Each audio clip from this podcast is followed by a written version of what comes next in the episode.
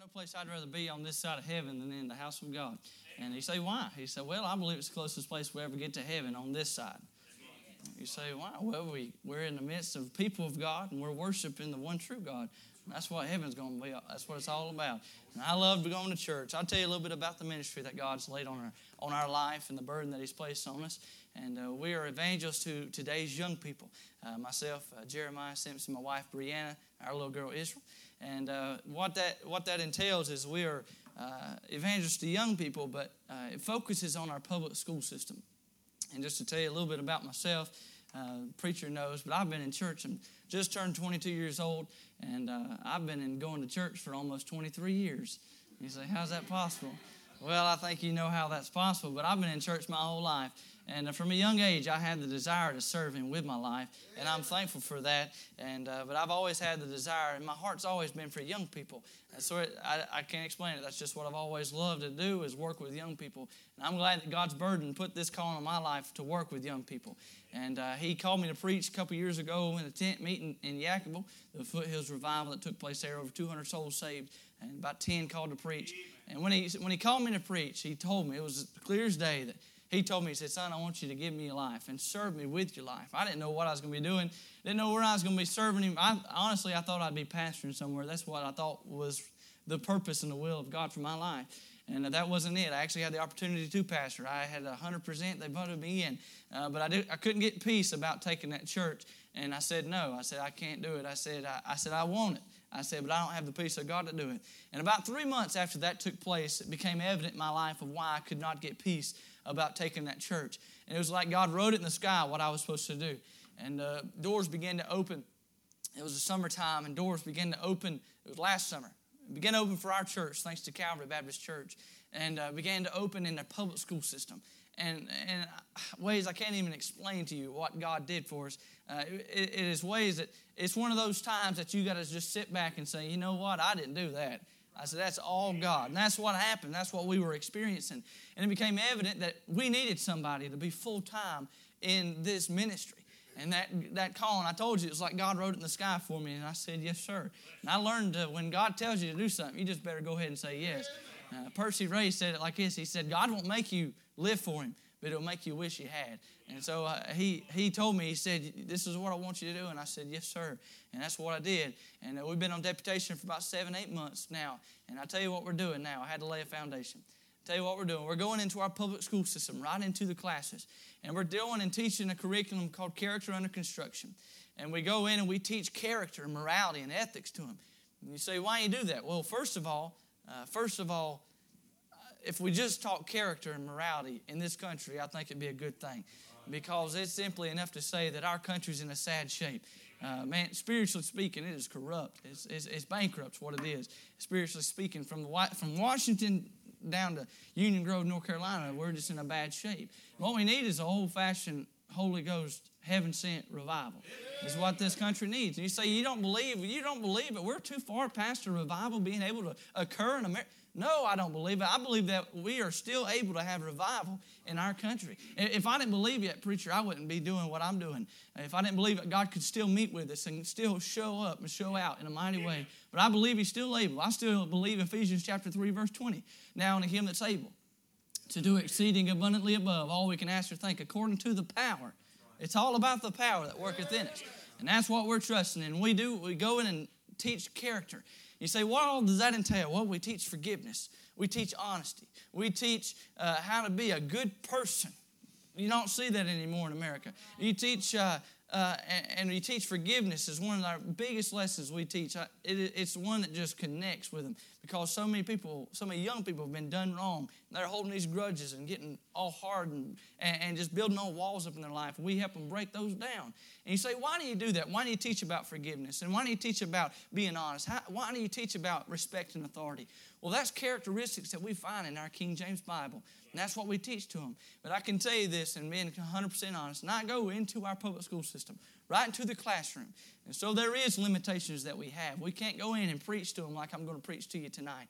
And I can't do that. But I will tell you this in 100% honesty. At least nine times out of ten in every class that we go in, and I go into a school, I'll teach individual classes. I don't teach like the whole classroom or whole school. There is schools I do that in, but most of my schools I go in are classes. Uh, 30 to 40 kids every class, and I teach about eight of them a day.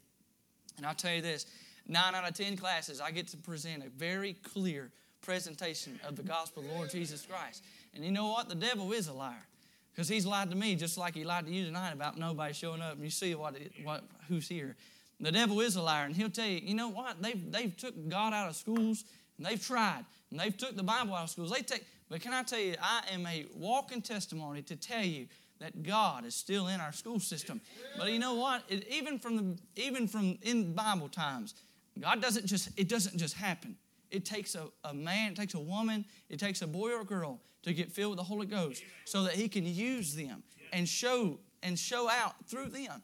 And that's why that's what that's why we see no God in our schools is because there's nobody willing to go into our school system. And it's open. Uh, it is open. I, will tell you a quick story and I'll be done. Uh, this just happened last couple weeks. School's over now. Uh, our summer is not uh, summer off. I'll tell you just real quickly. I got uh, Bible schools I'm going to preach in and Bible camps that we're preaching in. And, and a Bible camp that's all summer long that I've had the opportunity to preach in uh, like twice a week, a full devotion service. So God's still opening doors for our summer, not just our fall and spring. But uh, we, uh, last couple weeks in, in Elkin up there in the little elementary school, uh, we were able to go in and we teach, er, we teach in that school four days a month. And we talked that day, we was teaching these second graders about people that makes a difference in your life. And what you do is you, you teach thought prodding lessons. You say, why is that? Because if a kid says something, a student says something, then you got free reign to answer however you want to answer. So we was talking, teaching about people that make a difference in your life. And we started talking. I said, this long story short. And I got to talking, tell, asking those kids to tell me about people in their life that make a difference for them and have made an impact in their life. And oh man, you get second graders, first, second, third graders talking, you'll be there all day. I'm telling you, trust me. And they get to talking, and one over here says my mom, and over here says my daddy. They make a difference in my life. And over here, a school teacher, over here, a pastor, or their Sunday school teacher. And you'd be amazed how many save that. And their pastor makes a difference in their life. And then a little old girl back in the back, about seven, eight years old, all. She said, Jesus makes a difference in my life. And I said, Yes, ma'am, you're exactly right. And I said, Why don't you tell us a little bit about that? And she did. And she, she talked about how many, many years ago on a hill called Calvary, that Jesus went and died for her sins so that she don't have to go to a place called hell, that she can spend eternity in heaven with him. And I said, and he said, and she said, if I just believe in it. And I said, Well, have you? And she said. Yeah. She said, I'm saved. And I said, You are. I said, uh, Is there anybody else? We had invitation right there in the schoolroom. I said, Is there anybody else that's ever been saved? And about 75% of those hands went up. I said, Is there anybody here that's never been saved? If you've not done that, what she was talking about. And they said, There's a couple hands went up. And before all this happened, and the little this one started talking about how Jesus went to Calvary for her. And then over here, there's a little boy started raising his hand. And he said, I think I got a Bible verse that goes with that. I said, What's that? He said, What well, goes like this? He said, For God so loved the world that he gave his only begotten Son, that whosoever believeth in him should not perish but have everlasting life. I said, Yeah, that's right. I said, Does anybody else know that verse in here? And about the whole class started quoting John 3.16 right there in elementary school. But I gave that invitation is what I did right there in the school and right there in the classroom. And uh, two hands went up, said that they didn't know that they were saved, didn't understand. And, I, and we said, after class, come up to me. We had about 15 minutes in between. I said, come up to me and we can talk about that more. And after class, a little boy and a little girl came up to me right there in the school and accepted Christ as their personal Savior.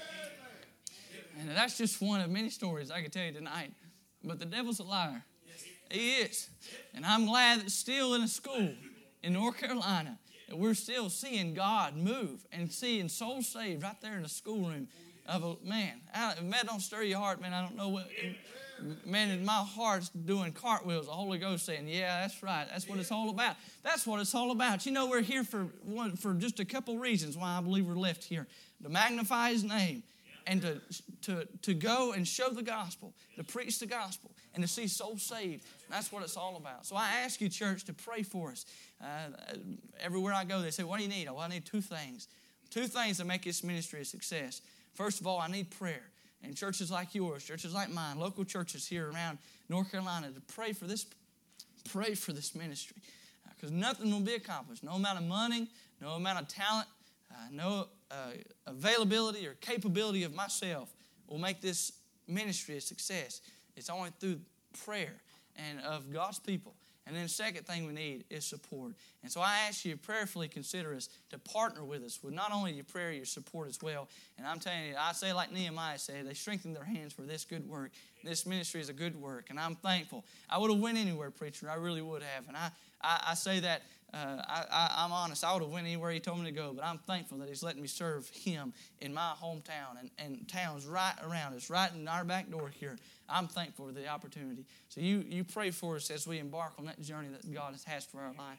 Thank you, preacher, for letting me share just a little bit about the ministry, and uh, I'm going to try to preach just a little bit to you. If you got your Bibles, take your Bible to the book of John book of John, chapter number 4.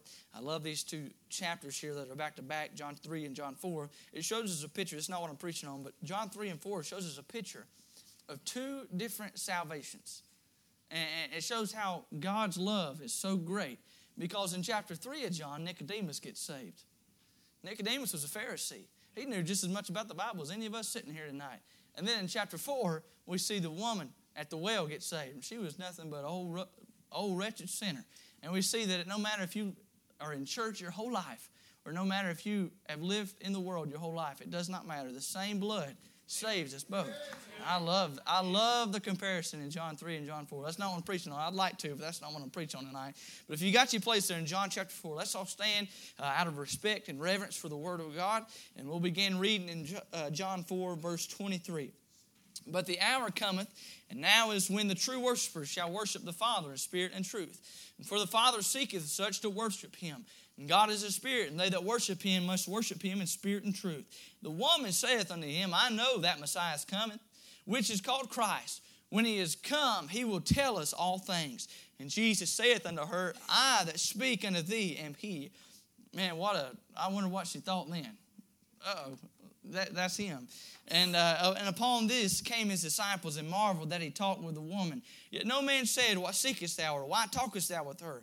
And the woman then left her water pot and went her way into the city, and saith to the men, Come and come see a man which told me all things that ever I did. Is not this the Christ? And they went out of the city and came unto him. Let's pray. Lord, I thank you, Lord, for loving me. Thank you, Lord, for saving me. Lord, just for a little while, Lord, help us to get our minds off the things uh, that we got to do after church or what we have to do tomorrow. Lord, help us to get our mind on your word Lord, what you have for us tonight. Lord, I thank you, Lord, for the opportunity to stand and preach tonight. Thank you, Lord, for Brother Pope. Thank you, Lord, for Calvary Baptist Church. Thank you, Lord, for what they mean to us. Lord, I thank you for what they stand for. Lord, we'll love you. Lord, we'll thank you, God, for all you're going to do for us. And it's your precious and holy word name we pray. Amen and amen. Thank you. you may be seated. Now, of all the personal encounters of the Lord Jesus that we see in Scripture, I think this one right here might be one of my personal favorites. In this passage, Jesus displays his love for the lost sinner. And he shows those who would be witnesses how to go about the business of sharing the gospel. And one sure way, I would say, one sure way to learn how to tell others about Jesus is to watch how the Master did it himself. I love that Jesus, he, he, he, he puts us a pathway. He shows us how to live. He show, in his life, he shows us how to live. And he showed us how to be a witness here in this scripture. The main character in this passage, other than Jesus himself, is a woman with low morals. It's a woman with a bad reputation. And she is, in fact, such a wicked woman that she came to Jacob's well to get water at noon. That, that doesn't make, why does that show that she's a wicked woman? Well, it's the hottest part of the day. I mean, it was the hottest part. And you say, that don't make any sense. Well, if you study the history and the customs of this time, that custom of, it was the custom of the women was to come early in the morning or late in the evening. So why is she there? She's supposed to come early or she's supposed to come late. Well, not only were they there to get water, but most of the time, the women that came to get water here at this well, it was a time for them to catch up on their gossip is really what that's what history tells us. It was a time for them to get around and just talk about what everybody else was doing. I know we don't do that nowadays, Lord have mercy. Oh no, not, not in our 2018 sophisticated, yeah, man, no, no, not now. Yeah. But that's what it was then. I ain't gonna preach on that tonight. But that's what it was then. They got around And they just wanted to talk about everybody. And they wanted to get around and see what the buzz was and get and talk about what was happening. And history tells us that. And verse 18 tells us why she probably wasn't there early or wasn't there late in the evening. Verse 18, and for thou hast had five husbands. And he whom thou now hast is not thy husband. And that sayest thou truly. So that's probably why she wasn't there. You know, in fact, she probably was the, uh, the text of their gossip a whole lot of the time. Y'all know that old lady, she's had five husbands. And that, that man she's got now, she ain't even married to him. That's probably why she went hot in the middle of the day, the hottest part of the day. She went out of her way because she didn't want to be embarrassed. She was embarrassed of herself. That's what history tells us. That's what her action tells us. She was a subject of their gospel. I believe that. I believe that they the, the reason that she didn't go during that time where all them other ladies were there is because she was ashamed of the lifestyle that she had lived. And I believe that we can say that it wasn't very hard for her to meet men. It, probably, it really ain't. She's already had five husbands. She's not married to the one she's living with. But when she arrives at the well this day, she meets a man like no other man. She meets a man like no other man. This, no, this man was uh, not trying to take advantage of her. This man was not looking to please his own desires, fulfill his own, his own lust. This man was here to help. This man that she meets there was there to show her the light. This man was Jesus. And I'm glad that I've met a lot of people in my life, some people that want to take advantage of me, some people that just wanted to gossip about me. But I'm glad there was a day, June 22nd of 2013, that I met a man that wasn't there to gossip about me, wasn't there to just, to just fulfill his own pleasure, but he was there to help me. And he was there to save me from a devil's hell. I'm glad that I met the man that she met in our text. And I met that man named Jesus. And that man tells her about an everlasting well of water from when she can take one drink and never thirst again. And she hears about the true path of salvation and she gets saved by the good grace of God. And I'm glad that our Lord Jesus Christ, I'm glad that He told me about the well. I'm glad that He told me that there's some water that I can drink that I never thirst again. I'm glad that my soul is satisfied by that well that Lord Jesus tells us about. And this story, what I want to preach tonight, it's a story that shows us a picture of a beautiful faith, of pure faith. It, it, it is just pure faith. And that's what I want to preach. This woman has heard the gospel, she has believed. She's saved by the grace of God, and she's a new babe in Christ. And here is a woman who is freshly saved. She's just been saved. Her faith has not had time to become jaded and tired. Her faith has not yet become tarnished by this world. We have the opportunity to look at faith as it appears fresh from the womb of grace. Many Christians today have lost the luster of faith.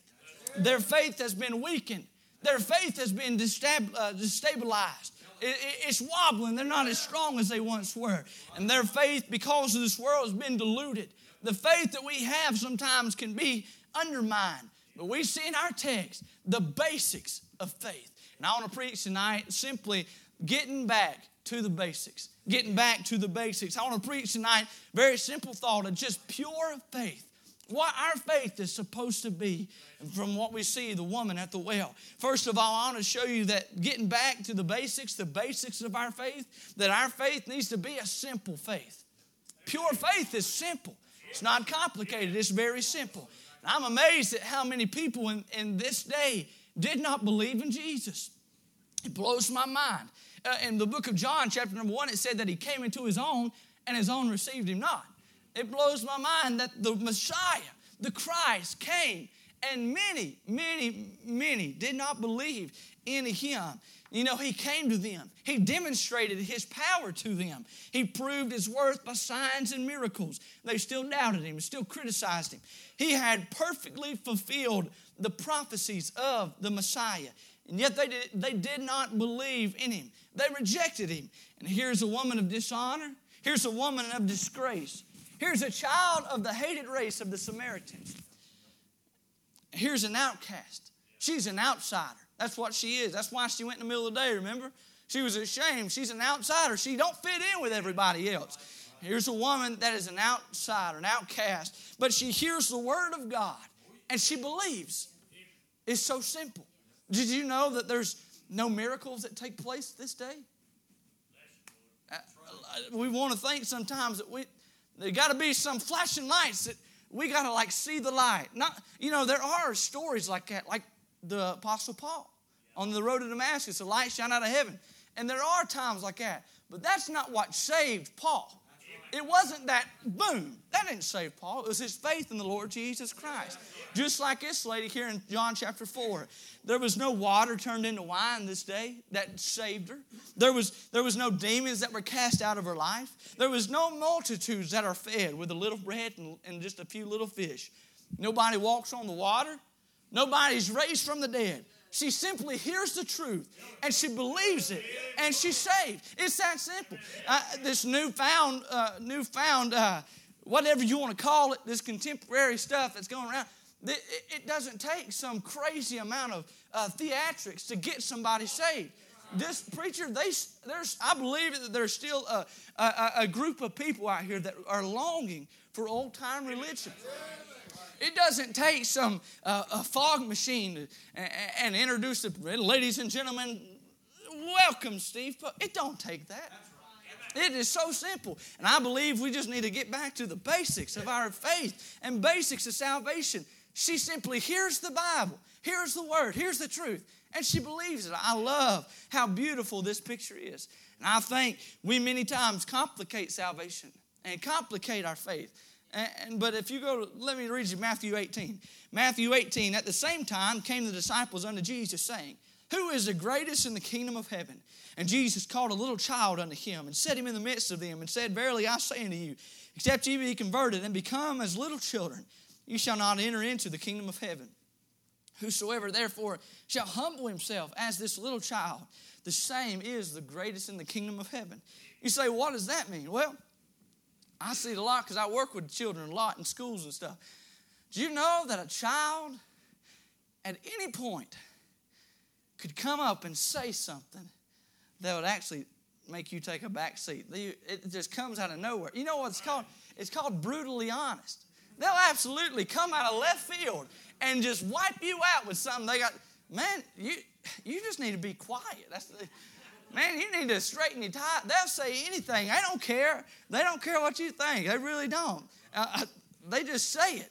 That's just, it's, uh, they're being blunt. They're just being, just that's just what they are. They don't understand all this thing of being modest and, and, and, and being reserved. You say, why did Jesus say that the greatest in the kingdom of heaven is of a child? Well, what he's meaning is this, is that we're to lose all pretense. We're to be open. We're to be honest with him. We're to simply believe him by faith. that's why it's a childlike faith. That's what we hear. That's what it is. And that's I, have led I've led uh, people to the Lord that are older in their years, and I've led children to the Lord. It doesn't matter where you're at in life. The Bible says in Romans that He's no respecter of persons. Doesn't mean you have to be some smart man to understand the gospel. I'm glad it's not that because I probably wouldn't be able to be saved. It, you don't, it's not anything about you. It's simply just believe the word. It, man, it's that simple. And I believe that we need to get back to that. Just not complicate faith and just simplify it. And that's what pure faith is it's simple faith. Saving faith is simple. The Word of God tells us that you're a sinner. The Word of God tells us that He's a Savior and you need Him. The Word of God tells you believe and receive. And I'm glad that this thing of faith is not some complicated thing, but it's simple. Not only do we see that pure faith is simple faith, but secondly, I want to show you that pure faith is sincere faith. It's sincere faith. She meets Jesus. She believes in her heart that he is the Messiah. And then I love this. And then she absolutely forgets about everything but him. She forgets about everything but Jesus. She drops her water pot in verse 28.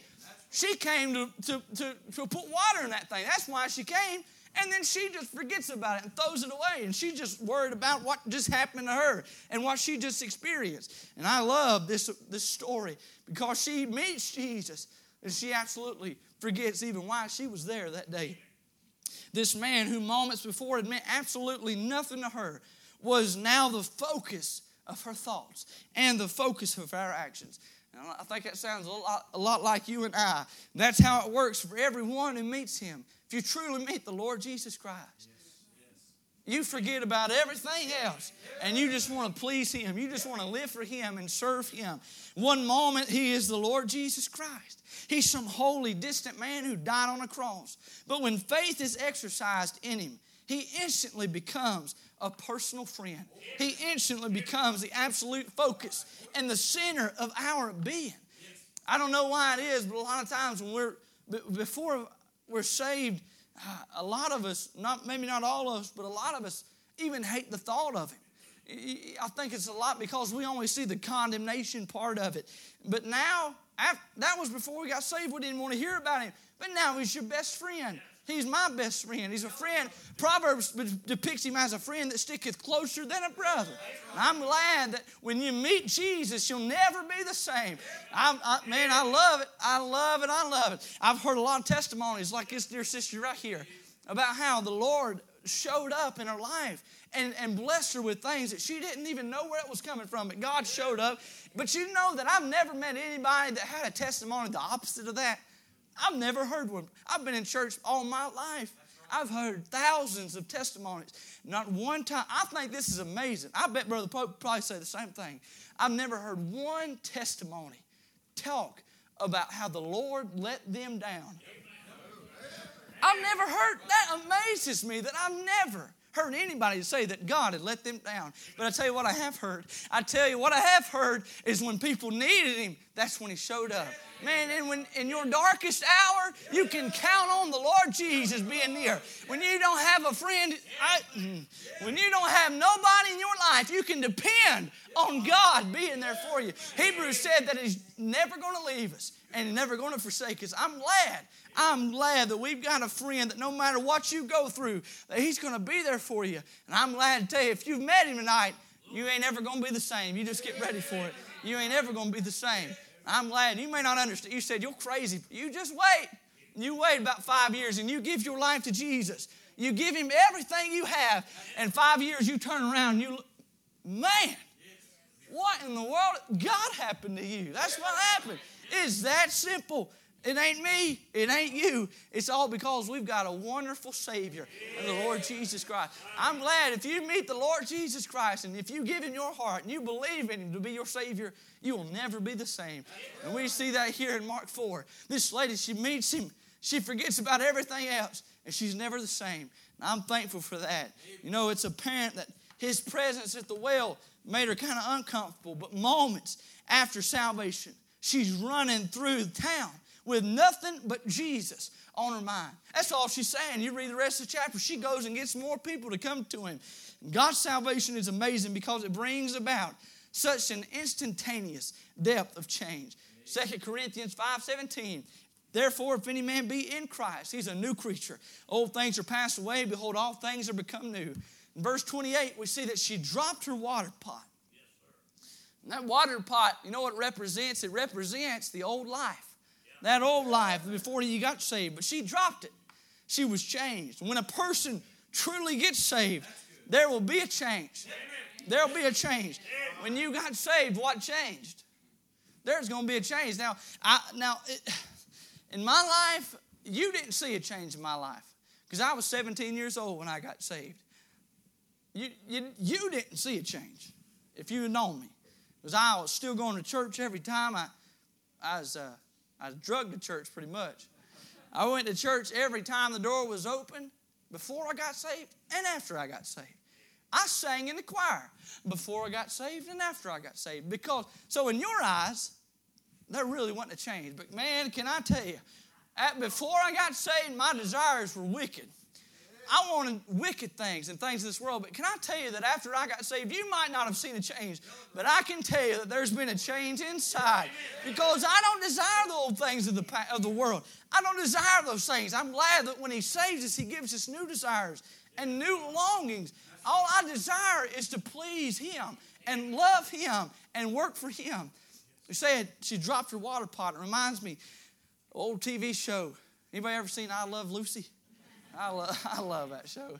I love it. I, I, watch it every chance I get. They don't make TV shows like that anymore. They, you, they can't make clean comedy TV shows. It blows my mind. That's the funniest show, one of them that's ever been. Andy Griffith and I Love Lucy. You can't top them. That's right. But I was watching one the other day, and Lucy was sitting in her bedroom beside a window. She had the window open. It was the first, very part, first part of the episode. She was sitting there reading. It was reading a mystery book of something about who killed her. I think that's what it was. I don't know, something to do like that. And, you know, Lucy, she's jumping anyway. And, he, and Ricky comes into the room, and you know he's loud. You know he's he's loud, and so he comes. Hey, Lucy, how you doing? Well, it scares. I mean, it scares her to death, and she jumps like right there. And that book that she was reading, she throws it out the window,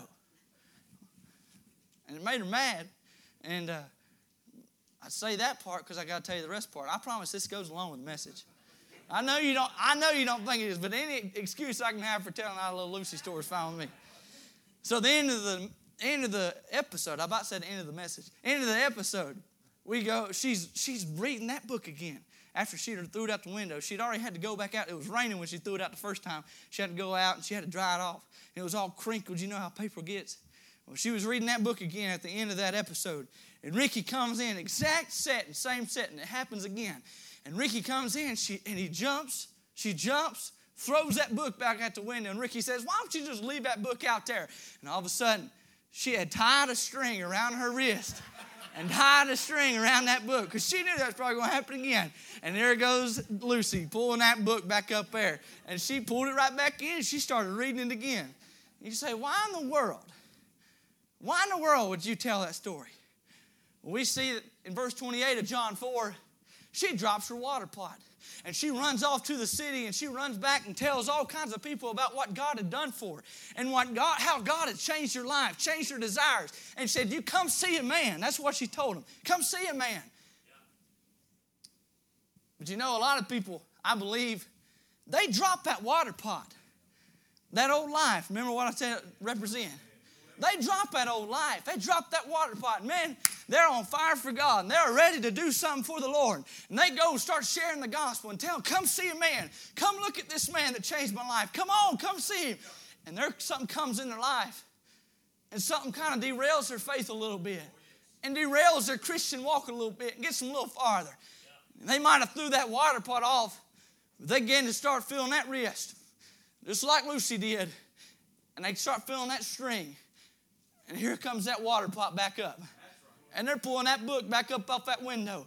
And then that water pot, they get it right back. That I'm telling you, that's the truth. That that old life.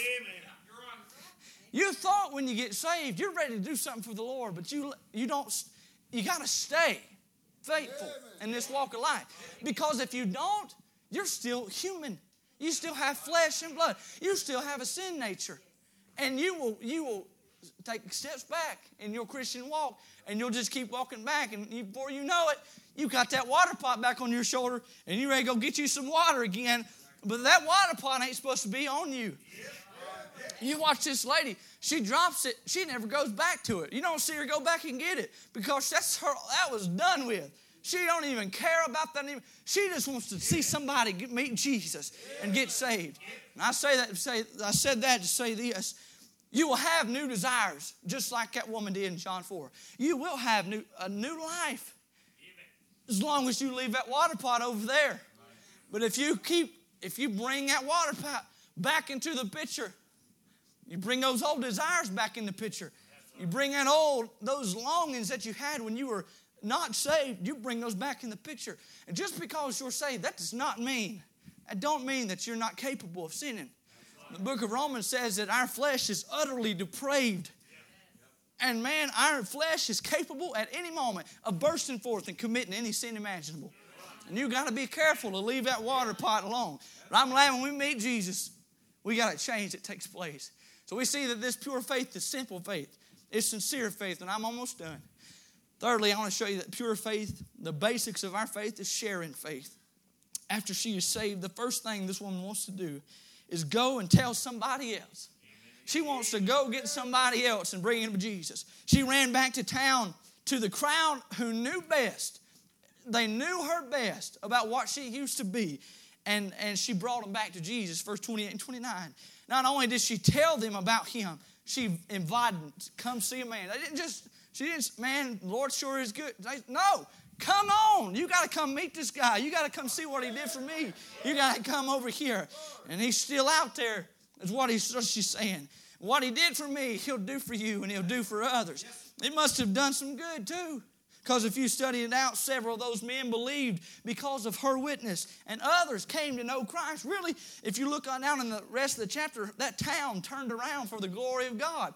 And it really started with that woman going back and bringing them to Jesus and telling them, Come see a man, come meet a man. This woman had the kind of testimony that many times we like to parade across the platform and show off. She had one of those spectacular testimonies a life saved from the absolute bottom, saved from the, the, the bottom as you could go. In this case, the Lord took one of the vilest sinners of the town and used her to bring that town back to Him. It was vile, one of the most vile sinners that lived in that town. He used her. And that, man, that should be a blessing to you that don't matter what your past tells, the story of your past, once the blood of Jesus covers those sins, it doesn't matter. What sins are you talking about? That's what that old song says. I don't remember them anymore. He's cast them as far as east is from the west. And he don't, it don't matter what you did before you got saved. God can still use you. And the blood that covered your sins, He can use your life just like He used this woman to turn this town upside down and turn this church into a whole new church and, and, and blow the seams out of this place. God can use the vilest of what used to be sinners. Man, I'm thankful. No matter what you've done, the blood covers it all. I'm thankful for that. But you know, a lot of times we say that, and I'm moving. I struggle with this as a young person because I wasn't the vilest. I really wasn't. I never, I never drank alcohol. I, I, I didn't get into drugs. I didn't get into that lifestyle. I was, used to sit back and, and, and hear testimonies about how God saved me from from the bottom, just like this lady. It would discourage me, is what it would do, because I thought I didn't have a testimony, because I didn't get saved out from the bottom. But can I tell you tonight that if you're saved, you've got a testimony.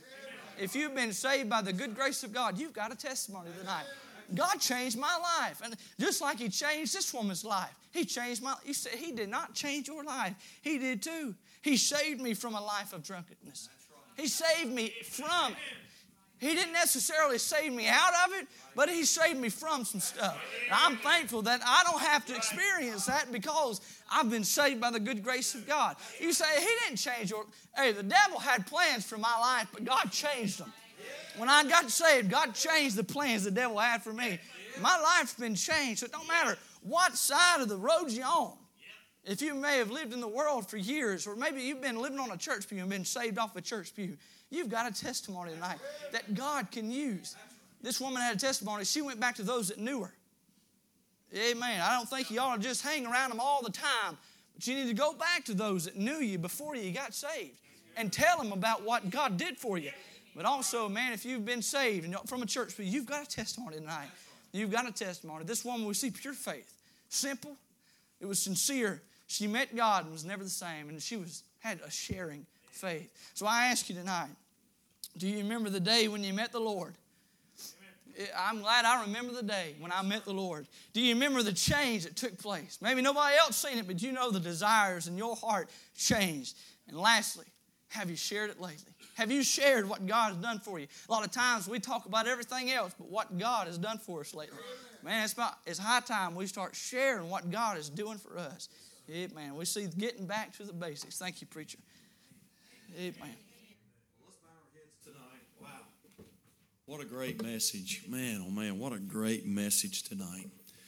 And we're going to let, let's all stand to our feet tonight. I'm going to ask my wife to just play a good invitation song this evening. And, and if God spoke to your heart and you need to come, listen, the altar is wide open tonight. You know, it could be, we've, we've had this happen before. It could be there might be somebody here on a Wednesday night that's never been saved. You've never been born again. That, that's very possible. And if you're here this evening and you say, Preacher, if I died tonight, I'm not sure, like Brother Jeremiah was preaching tonight, I'm not sure that I would go to heaven.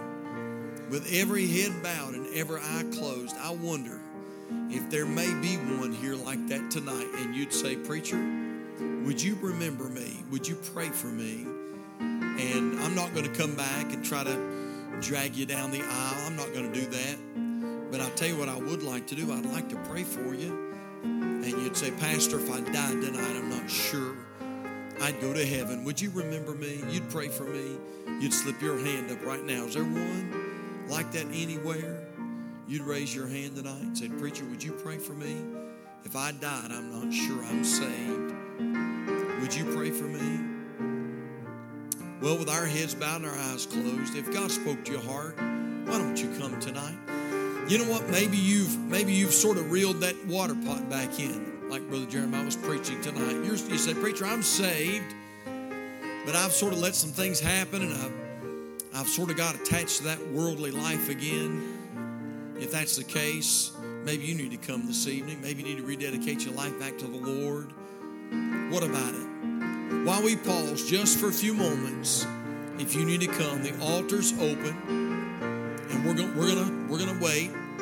Pastor's to make his way to the main floor, and if you need to come, the altar's open. You come tonight while we wait.